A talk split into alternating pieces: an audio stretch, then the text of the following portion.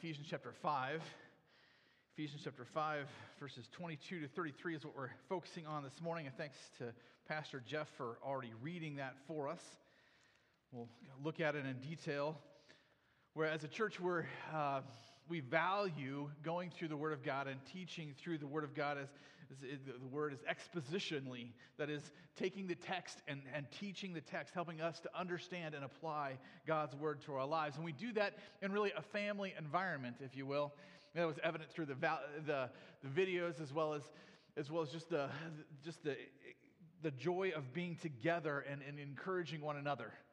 We want to do that in such a way that we're building one another up in the body and helping one another to see God's gifts among us, the Spirit working among us and sharing His love together. Because we believe that as we do that, we are the body of Christ and we are that body of Christ to the world.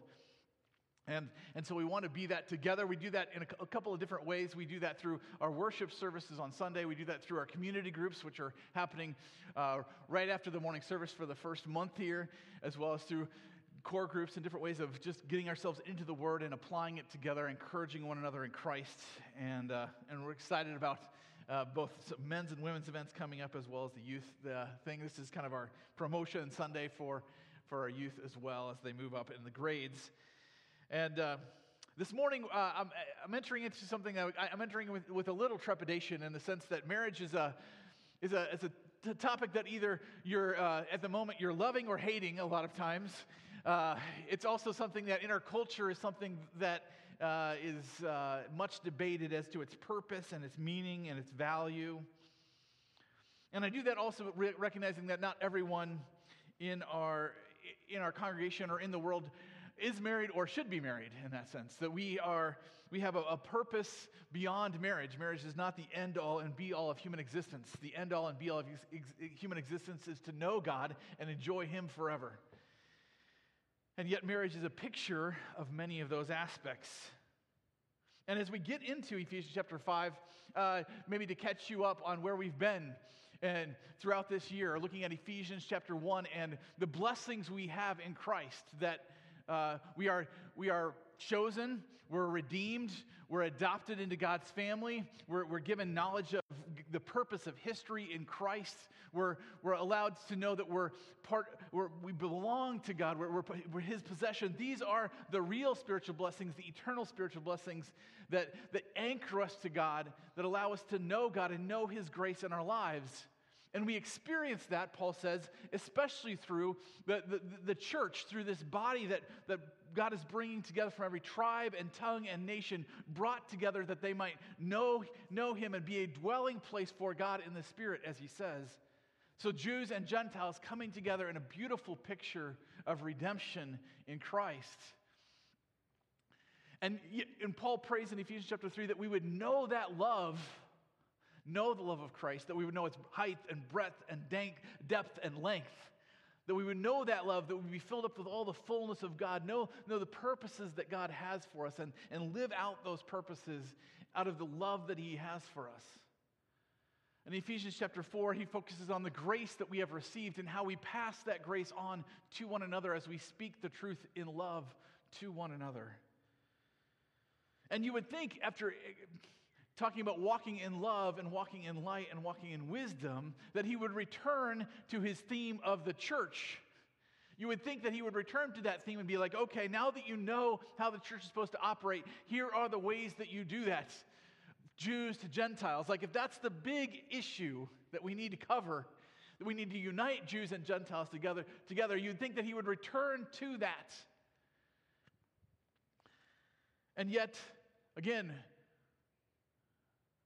it shows that Paul's understands a little of the, the challenge of marriage as well as the purpose of marriage. I, I thought about this for a while in the sense that a lot of what's happening here is the fact that we are living out God's story. And we're living out this story. To live out that story with others, with Jews and Gentiles together, takes work. But one of the, the things that harms us, that keeps us from doing that, is, is shame in our lives. The shame of, well, I'm not what I'm supposed to be. The shame of, well, I don't, I don't even know how to live out this story. And Paul here, in some ways, is saying by, by switching to marriage and then family and then work, is saying, look, You can't speak of the story well if you don't have the story in your heart and in your life in a very deep way. You want to get to know Jews and Gentiles, people from every tribe and tongue and nation? You're going you're to have a hard time doing that if you don't understand how the gospel applies to my family, to my most intimate relationships, first and foremost. But we're also going to see as we look into marriage this morning is that to really be a cross cultural church, to, really live that out, the best place you live it out is in your marriage. If it, because if it's not cross cultural mar- marriage, I'm not sure what else is. And so, Paul here is saying that we can have joy and peace and love in our most intimate of relationships and not shame and disgrace. Because we do walk in the Spirit, and this does take wisdom. He's, he's coming out of walk in the Spirit, be filled with the Spirit, and he ends by saying, submitting to one another in reverence for Christ. And then he gets into these relationships because if we don't understand how to submit to one another, we again walk in shame and don't walk in love. And we don't show off the glory of God. And I want to get into what that looks like because we have a lot of precon- preconceived ideas as to what is happening in marriage, especially in our relationships. Before our wedding, a young bride got more and more nervous about the wedding ceremony, so she went to see the minister. He reassured her by pointing out that the ceremony was quite simple, really. You enter the church and walk up the aisle. The groom will be waiting for you at the altar. Everyone will then sing a hymn to start the ceremony, said the minister. Just remember the order and everything will be fine. So on their wedding day, the bride remembered the order and arrived alongside the groom, muttering to herself, I'll alter him. I'll alter him. Or as the groom thought he heard, I'll alter him, right? Because sometimes we come into marriage thinking, especially the wife comes in thinking, he's great, but I can be better. And, and the groom comes in thinking, she's great and everything will be perfect now. There's nothing that needs to change. And neither are true. Another good point of advice, even for older married couples, is every time you talk to your wife, your mind should remember that this conversation will be recorded for training and quality purposes. my, my goal this morning is to, is to look at a couple of things and then next week to look at a few more, to answer a few questions, if you will, of the text. First of all, what is the goal of marriage? Why should you deny yourself in the midst of marriage? Where is joy found in marriage? When is submission a good thing and when is it a bad thing? And how do I deal with abuses in the midst of marriage? Because we live in a culture that a lot of times send the mess- sends the message, I don't really need marriage, right? Maybe you've heard someone say, I don't need a piece of paper to do this, whether it's just be romantically involved or living together or whatever else you might think. They don't think that, that the, the ceremony or the piece of paper or the recognition is that important.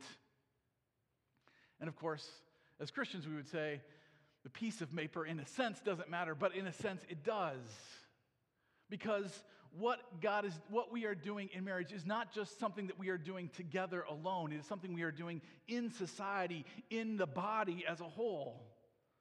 And as we look at Ephesians chapter 5, we want to see that, that this is more than just two people getting together. This is us ultimately reflecting the glory of God. And that's what I want to get to in point number one. If I turn my controller on here, is reflecting God's glory together. Reflecting God's glory together. I debated do I start with wives do I start with husbands? And yet at the same time, it ends with both, right? He talks, he goes all the way back to the creation story, right? If you, if you jump to verse 31, he says, Therefore a man shall leave his father and mother and be, hold fast to his wife, and the two shall become one flesh. This mystery is profound, and I am saying that it, it refers to Christ and the church. However, to, let each one of you love his wife as himself, and let the wife see that she respects her husband. Here we see Paul pulling it together in a sense, but he, by pulling it together, he goes all the way back to Genesis chapter 2. So, for us to, to understand the purpose of marriage, the goal of marriage, I think we have to do that as well. We need to go back to the beginning and remind ourselves of what marriage is. Because we're not just interested in defining what marriage is, we're defining, interested in defining what marriage is according to God. What is Christian marriage? Other people might define marriage differently and do different things, but we as believers in Christ need to understand what Christian marriage, what God has designed marriage to be, and be able to live that out. Because Paul is saying here that living that out actually helps people to see the goodness and great, greatness of Jesus Christ and what Jesus Christ has done in redeeming us out of sin and death. So let's go back to Genesis chapter 1. You can turn there if you want, or I'll have it up here on the screen. Genesis chapter 1, verse 26 says, Then let us make man in our image, after our likeness, and let them have dominion over the fish of the sea, and over the birds of the heavens, and over the livestock, and over all the earth, and over every creeping thing that creeps on the earth. So God created man in his own image. In the image of God, he created them. Male and female, he created them. And God blessed them and said, Be fruitful and multiply and fill the earth and subdue it, and have dominion over the fish of the sea, and over the birds of the heavens, and over every living thing that moves on the earth. So here we see, of a poetic form, God's intentions as to creation, the creation of man. And he says that we are made in the image of God. And he specifically here, God specifically states that male and female are both in that image. They're equally part of being made into the image of God. And, and therefore, that, that, that idea of image is the idea that we reflect something to the world. It's that idea of, of, of something that is set up to be seen. And so I, I use the word, the verb here in the point, reflecting God's image together, because although we don't need each other to reflect God's image, we are God's image alone in a sense. But marriage, in that sense, as Paul is arguing here, is a part of reflecting that image. It's a way of reflecting that image. And in Genesis chapter 1 here, he's saying that it involves the two of them coming together and ultimately having children and ruling the earth. We get more clarity as we look to Genesis chapter 2. God creates a garden in Genesis chapter 2, and he puts Adam in it. And then he says in Genesis chapter 2 and verse 18, Then the Lord God said, it is not good that man should be alone. I will make her, a, him a helper fit for him. Now, out of the garden, the, the Lord, out of the ground, God had, Lord God had formed every beast of the field and every bird of the heavens and brought them to the man to see what he would call them. And whatever the man called every living creature, that was its name. The man gave names to all livestock, to the birds of the heavens, every beast of the field. But for Adam, there was not found a helper fit for him. So God caused a deep sleep to fall upon the man, and while he slept, he took one of his ribs and closed up its place with flesh. And the rib that the Lord God had taken from the man, he made into a woman and brought her to the man. Then the man said, This is, alas, is bone of my bones and flesh of my flesh. She shall be called woman because she was taken out of man. Therefore, a man shall leave his father and his mother and hold fast to his wife, and they shall become one flesh. And the na- man and his wife were both naked and were not ashamed. But to back up here again and to see that the point God is making here at the end is he's bringing, he's bringing Adam to see, look, there's not good that you're alone. I will make, her, make you a helper fit for him. So, one of the ways that we reflect God's glory in that sense is that we're not alone, but we're together, is the point here. God, God in himself is not alone. It's not just one person in the, God, in, the, in the Godhead. There are actually three people. We call the Trinity, right? That is, there's Father, Son, and Holy Spirit. And these three have coexisted eternally together. They delight in each other. They're not at odds with one another. And there is a sense in which God, in, in, in us reflecting the glory of God, we do that through the, the, the sense of companionship and friendship that happens. God says here that he would make the, the woman a, a, helper fit for him, right? The word helper uh, in, is, in, in the Hebrew is, uh, is the word helper, okay? It just means that you help the other person. And what's ironic is, is that it's used primarily after this of God Himself. God is our help, God is our helper. Um, and, and, and, and God is the one who, who comes alongside of us and helps us in that sense. But the word fit for him here is probably the key idea. It is the idea that, that, it, that we meet the opposite of, that, that we come alongside to, to, to, to meet and to complete the picture, so to speak. So there's two ideas that come out of this as we reflect God's glory together. The idea of friendship. If you think that marriage is primarily about romantic love, that, oh, we're just going to have a lot of romance and, and joy and, and all that, you, miss out that, the, that over the long haul of life together, romantic love, love will ebb and flow. But having a good friend is really important. Young people, if you're going out there saying, well, who looks good? Who, can I, who, can who am I attracted to? And you're not asking the question, well, who can I be friends with? You're asking the wrong question. C.S. Lewis in The Four Loves puts it this way Friendship arises when two or more discover that they have in common some insight or interest. As Emerson said, Do you love me means, Do you see the same truth? Or at least, do you care about the same truth? The man who agrees with us that, that, with us that some question, little regarded by others, is of great importance, can be our friend. That is why those pathetic people who simply want friends can never make any. The very, con- the very condition of having friends is that we should want something else besides friends. Where the truthful answer to the question, do you see the same truth, would be, I don't care about the truth, I only want you to be my friend, no friendship can arise. Friendship must be about something, even if it were only an enthusiasm for dominoes or white mice. Those who have nothing can share nothing. Those who are going nowhere can have no fellow travelers. I like that last phrase. Those who are going nowhere can have no fellow travelers. You realize that God has existed from eternity past and will exist into eternity future. And not just as a single person, but in companionship together. And I realize you don't have to, to be married to be friends, exactly. But marriage is one way that you reflect that friendship, that companionship over the long haul of a life.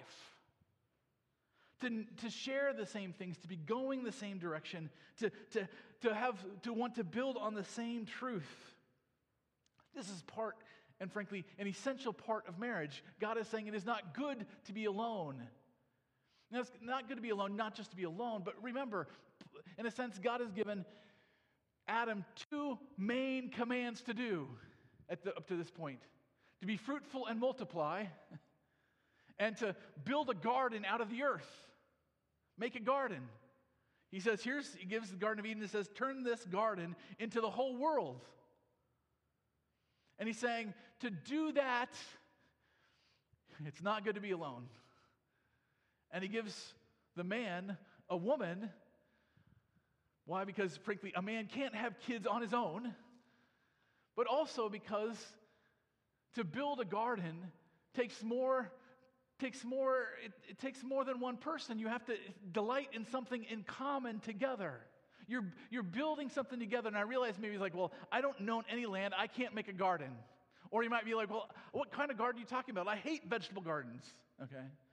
Well if you don't like a vegetable garden think of a flower garden. Okay. There's plenty of gardens in the world. The point is not the type of garden. The, t- the, the point is, is that you're cultivating and nourishing something together. You're building something together, something that can last beyond yourselves, that will bless the rest of the world around you. One of the ways that you do that potentially is having children. You don't have to have children, but it's one of the ways that you bless the world around you. And it's one of the ways that you encourage and pass something on to the next generation. And Paul, eh, God is saying, hey, these are things, Adam, that you can't do alone. You need someone to come alongside of you and be, in that sense, suitable to you, corresponding to you. Actually, a lot of places it's, it's translated in other contexts, the opposite to you. So, not not coming alongside of and being next to you. I'm the same as, but corresponding. I'm the opposite to you. I'm going to provide things that, that maybe you don't have, if you will. And that's important. That reflecting God's glory together is to realize that we on our own can never reflect the glory of God. We need someone else. We need those differences and those similarities to come together in a beautiful fusion, if you will, of a way of, of being and operating together that lasts, that learns the joy of the differences between the two of you, and looks to, to build those differences into things of beauty rather than to destroy everything that is different and keeping everything the same. But this creative creative act, if you will, is a challenge because it immediately means that you're vulnerable. If you can't do something on your own, you're immediately vulnerable to how it will go. And this invites shame. Marriage is a tricky subject because if you've been married probably for any length of time, you realize I failed already, you know. yeah, or they failed, and why did I marry them? What was wrong with me? And, and in that process, shame can creep in and take root and feel like, well, how is this good? How can anything that is good be built out of this? And God is in the business of destroying shame. God is in the business of building beautiful and good things. And yet, He understands that it takes an understanding of what He's doing and of who we are. And He invites us into the process. Because that's really what it is, is a process a process where we live together in joy, a process where we reflect that, that glory of being together, right? They say after COVID that everyone's feeling more lonely. That's true. But you know what? God didn't make us to be alone.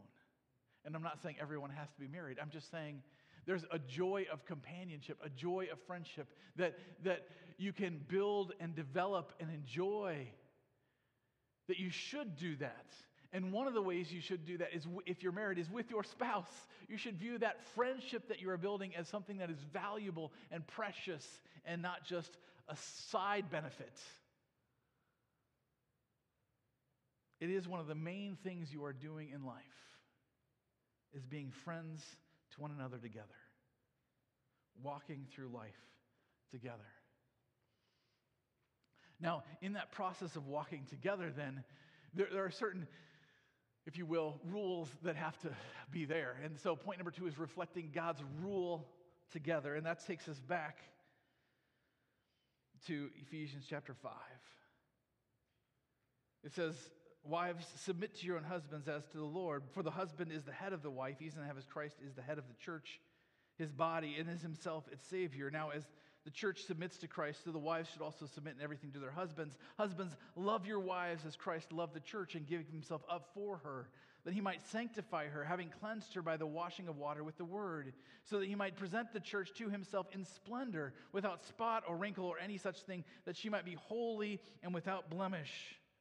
There is a goal here beyond just friendship, in a sense, of, of seeing the beauty and the, and the wonder of the other person and, and really holding up the other, other person in their, in their glory. But to do that, to understand that process of becoming, you have to love the other person that is different from you. Self righteousness, on the other hand, tends to say those who are different are inferior. Go back to Genesis chapter 3 for a second, right? What happens? God has brought the two of them together. The snake texts to Eve. She eats the fruit. Adam eats the fruit. And all of a sudden, God shows up in the midst of that, and they're like, well, he did this, and the snake did this. And instead of being together, they're attacking one another, they're blaming one another. They're, they're seeking to their own self righteousness. I'm not at fault, they are. And when we're self righteous, we tend to say that those who are different are inferior. When we run into the differences between the two of us, well, once you're married, you realize that you you want to say, well, you're just not as good as me. but God is creating something that is not two people shooting at each other saying, I'm superior. God is creating oneness out of two-ness. And to do that requires this, this sense of understanding the, the, idea of headship and submission. And that's why Paul is, is talking primarily about submission here. It's like he's saying to submit to one another, reverence for Christ, you've got to be able to understand how this works together. You can't, you can't fight this. You have to submit to one, to submit to your role, to submit to what is going on in this. So, what is headship? Headship, in some ways, is, is as we get to understand the brain and how it works, we, we get to understand that the, the brain, in some ways, is not just the control center. Like it sits up there at top your, your brain and it just reminds you of all the things you have to do and it controls every movement of your hands and, uh, and it controls every movement of your heart. And just, it's a control center. That's all it is. That is not really what the, the head does. Now, you can, you can get that because how many times you've been talking and your hands are moving and you're like, well, I didn't even know my hands were moving as I talked, right? Right, because your head is doing more things than just control. It's, it's more about presence. The more we understand the nervous system, the more we understand that there's nerves throughout our bodies that are, that are, in a sense, allowing the head to be present with every single part of our body. That it's, it's present, it's there, it's involved. It's not out there somewhere else just controlling everything and reporting it occasionally, but it's present continually with the body. An illustration that I'll blame Pastor Jeff for because he's uh, involved once again in this. So if you have a problem, go talk to him. I just threw him under the bus. But he reminded me of, of the studies that have been done on breastfeeding and how what they've found over time is that the, the body actually, can, the nervous system can, can sense what's going on in the saliva of the baby's mouth as it feeds and it, and it, and it d- detects the, the nutrients and what's going on there and it sends messages to the brain like okay here's what's going on and the brain then sends messages back and says okay change the formula of the milk because the baby needs this. The, the, that's what the brain does is it's present enough to know what the needs are and then shift and, and, and move in order to provide.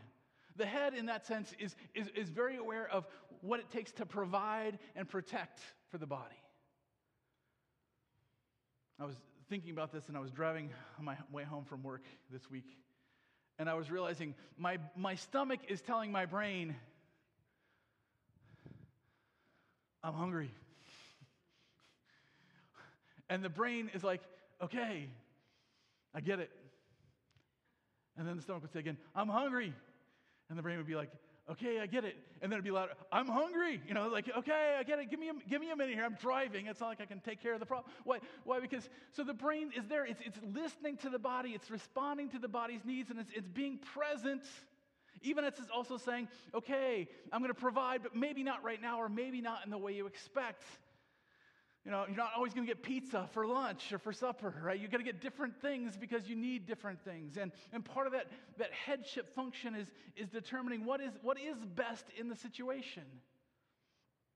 You know, one of the biggest things, wives, as you think about uh, this dynamic within the body, is to realize that once you're married, you are, in a sense, you are not on your own. You, you're not a totally independent person, and you, you, you need to, in that sense, to attach to your husband and to, to report to him the needs that you have.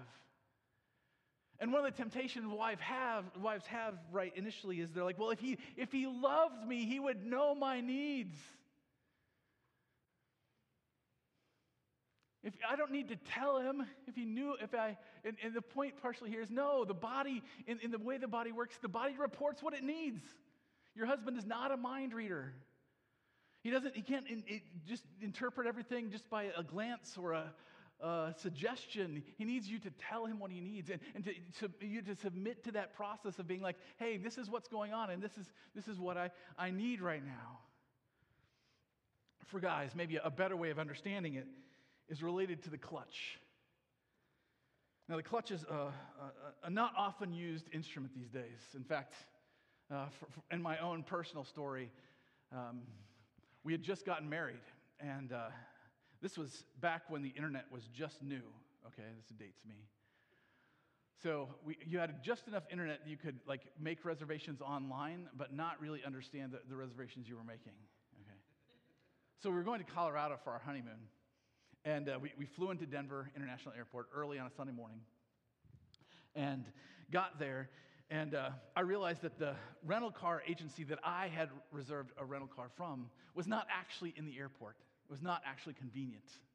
You had to take a bus into Denver and get the rental car.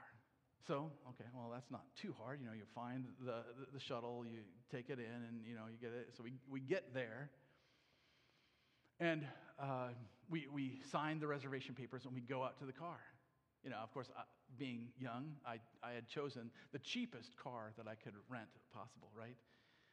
We get out there, and I realize that it's, it's, it's small, yes, but it's also a manual transmission. I, I had driven manual transmissions a few times, but I had never driven a manual transmission in Denver, Colorado. And I'm like, Ugh. and I'm thinking to myself, what do I do? Do I go back into the rental agency? Do I, do I, uh, do I ask for another car and look inferior to my wife? Do we just say, hey, let's take the shuttle back to the airport and get a different with a different company? I was starting to panic a little bit, and, and she was like, no problem. My dad taught me how to drive a stick. I'll drive. Emasculate your husband right there, you know. but but the reason why I bring up the clutch is because when, when you're driving in a, in a manual transmission, if you hit the brake and the clutch is still engaged, you immediately kill the car. You, you, know, you, you want the car to move forward, and yet you would just want to slow it down a little. You can't do that if you don't engage the clutch. You have to engage the clutch, and then you can hit the brake and slow the car down. And then you can re engage the clutch and do whatever else you want. But if you don't engage the clutch, headship is presence in the sense that you need to be present with your wife. You need to engage the clutch before you make moves. If you're constantly just being like, well, I'm going to go here, I'm going to go there, I'm going to do this, I'm going to do that, and you don't be present with your wife and know the needs that she has, and, and, and before you make the move, then you're going to be in trouble, and everything's your transmission's going to fall off your car. So be present. The, the whole idea of, of headship is first and foremost about presence, knowing the needs that are there, and then seeking what to do. Is this not like God Himself, right? He says to us over and over again, I will never leave you or forsake you. He's always present. In fact, what does Jesus do? Is, is even before he leaves, what does he say? I'm, I'm sending another helper who will be present with you the Holy Spirit, right? The Holy Spirit is with us, constantly helping us. This is why, in some ways, we, we reflect God's rule together as we understand this process. If we understand we need to be present with one another and submit to that presence and, and work with one another, that's why he goes on to tell husbands, Love your wives as Christ loved the church and gave himself up for her. Headship is, is giving up your needs to meet the needs of your wife. It's understanding that, that this, is, this is part of what it means to, to, to, to listen, to, to, to protect, and to provide, to, be, to having that responsibility is to say, look at what, how Christ did this. Look at how Christ loved the church. And they say the five most essential words for a healthy, vital relationship are I apologize, and you are right. Um, so, this weekend, my wife and I were helping my daughter. My daughter's moving into her own apartment, and she's got certain stuff, but she didn't have a desk yet. And so, one evening, uh, my wife's like, well, we're going to go up to Story City and see about this desk. Do you want to come along? I was like, sure. I'll be present, right? Be present. So I'll be present. So I go along, I drive. We get up there. They look at the desk. It takes them 30 seconds, and they walk back out again. I'm like, what's up? And they're like, the desk was too small. It, the pictures were off. It was just like, it wasn't what we were looking for. So immediately I'm like, okay, well, if they can't find the desk that way, then I'm like, well, have you thought about a standing desk? You know, the one that can, you can stand up and sit down. We can probably get a small one for that. I, I know she doesn't have a lot of room. So I started trying to fix the problem Im- immediately. And, and, of course, my wife is like, you don't understand.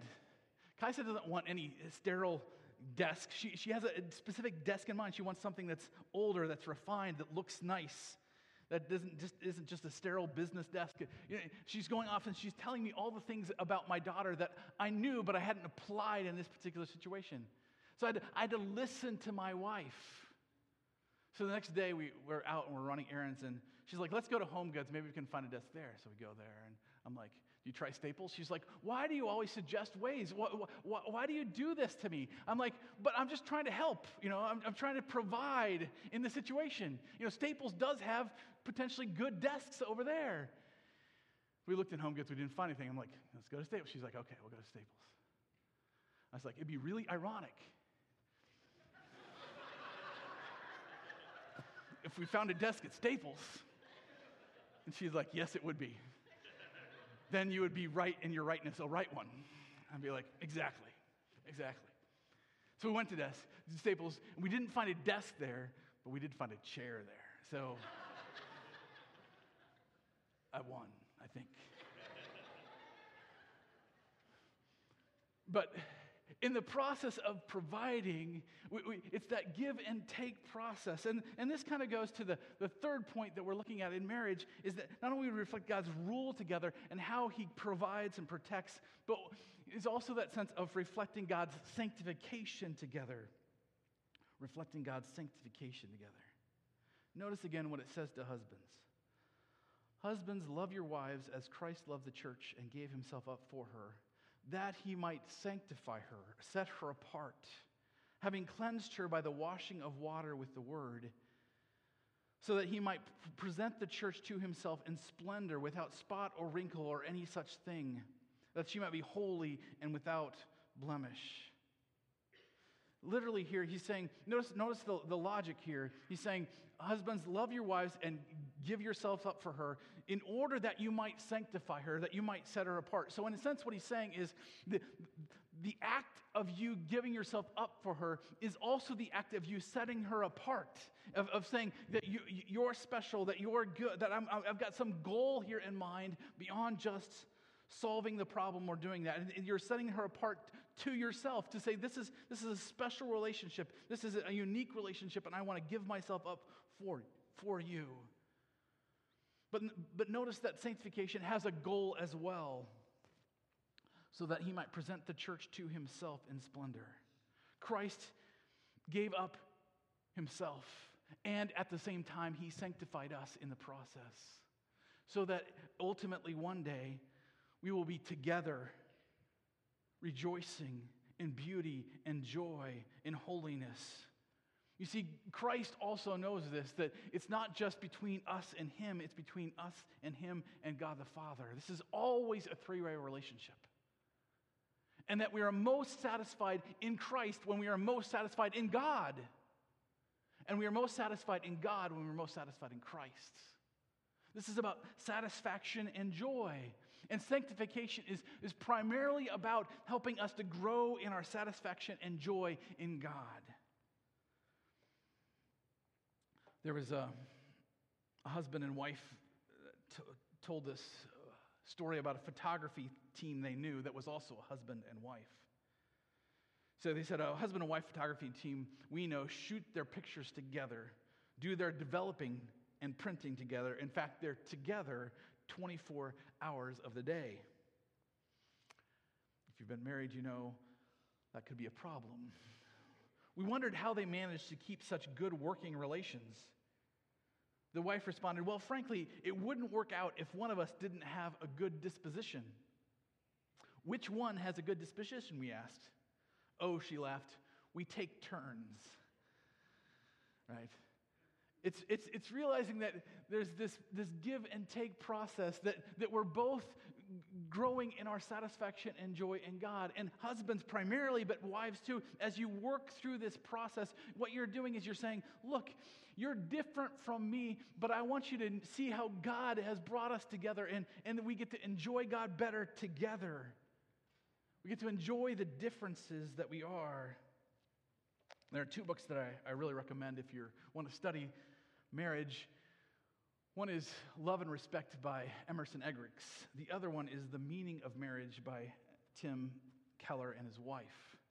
In, in that book, The Meaning of Marriage, Tim, and, Tim tells a story about Rob and Jessica.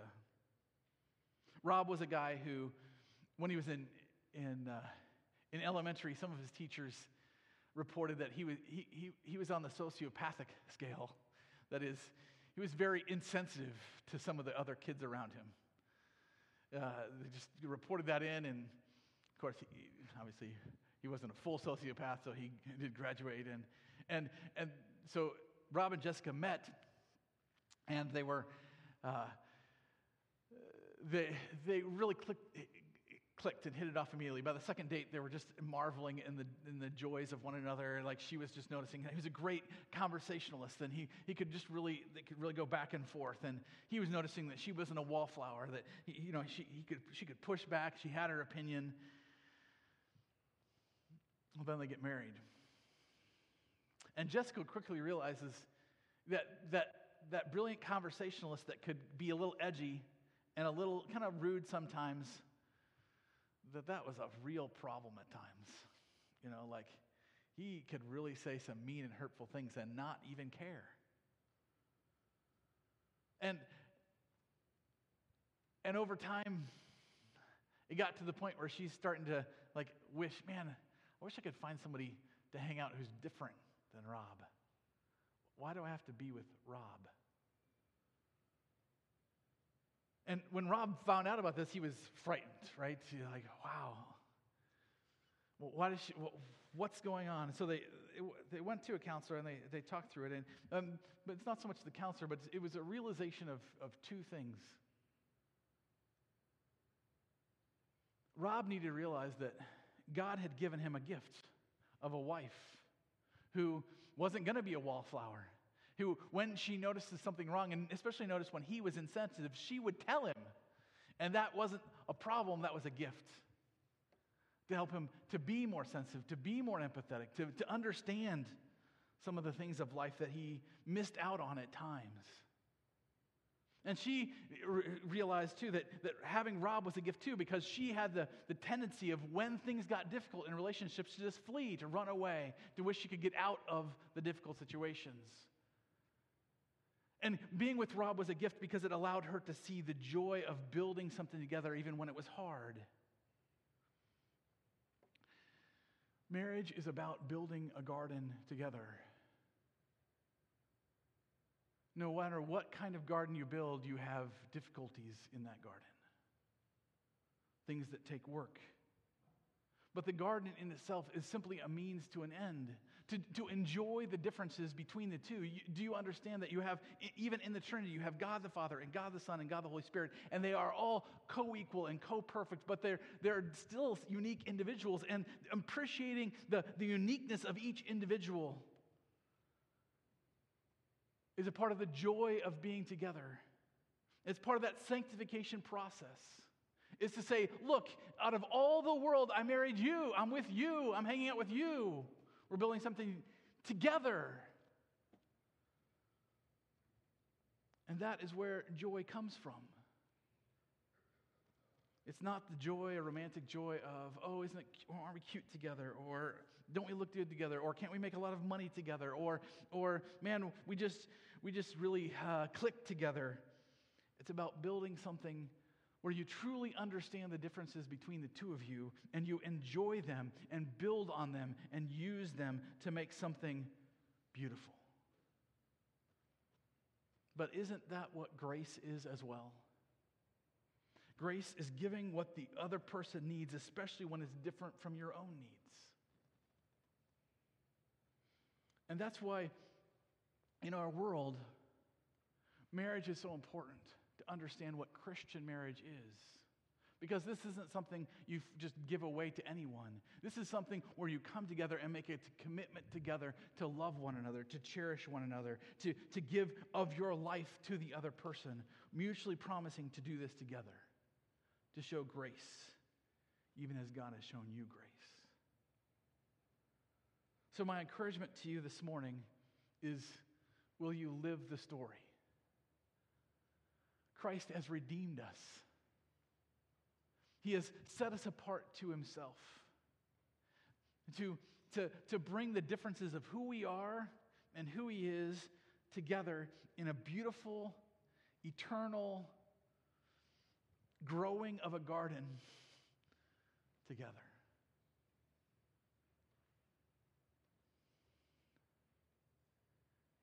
And will you, if you're married, will you live that story?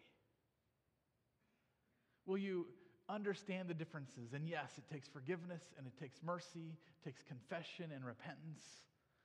That willingness to say, You're right, I'm wrong, let's work on this together. Why? Because as you live the story, you pursue the joy. The story is not about the story, the story is about the joy that is coming. The joy that's not yet here but we believe by faith that it's coming. And will you find the rest? You know, when, we were, when I was first married, I would have nightmares occasionally. I thought they were nightmares. You might wonder. You know, I, I hadn't dated too many girls, but I had liked several girls over the years. And, and you're, for whatever reason, when you're, you know, your sleep, your brain goes, goes all these different directions. And and so there, frequently I'd have this dream where I'd, I'd, be like going through the different girls I liked and be like, oh man, I should get together with her. Maybe I should get together with her. You know, like, oh, it's going to work out. I don't know. You know, so my brain's like, it's, a, it's a dream. Got to understand, it's a dream. And then I wake up and I realize I'd married Amy. And I was like, ooh, that was a good move. um, and it, in the, there's a certain rest that comes from knowing this is who I've committed to. And no, they're not perfect, but I'm not perfect. And we're in this together. We're building something out of God's grace. We're sharing God's love.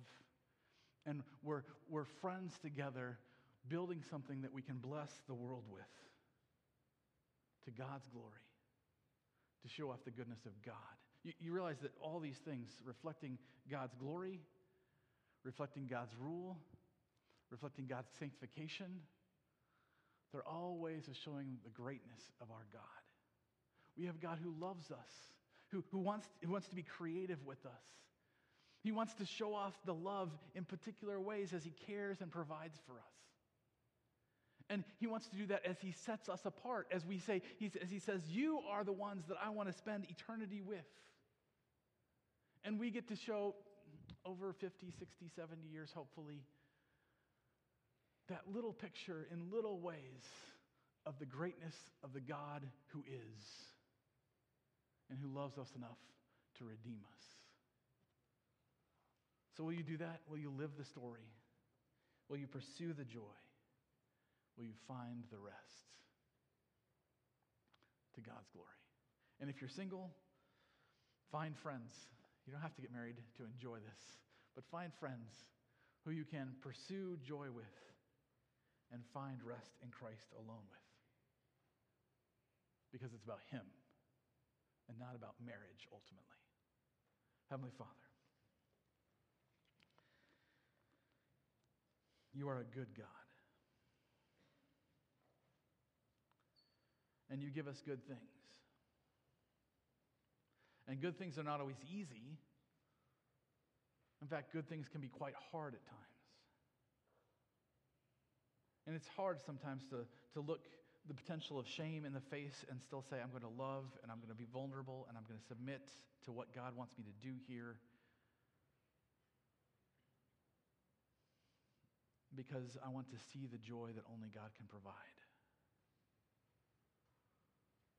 Lord, help us to live that out. Lord, thank you for the, telling us your story, for telling us how you have redeemed us from sin and death through Jesus Christ. Thank you that we have the hope of heaven. Help us to live that story, especially with our marriages, and not be tied to shame and disgrace, but live in joy. In your son's name.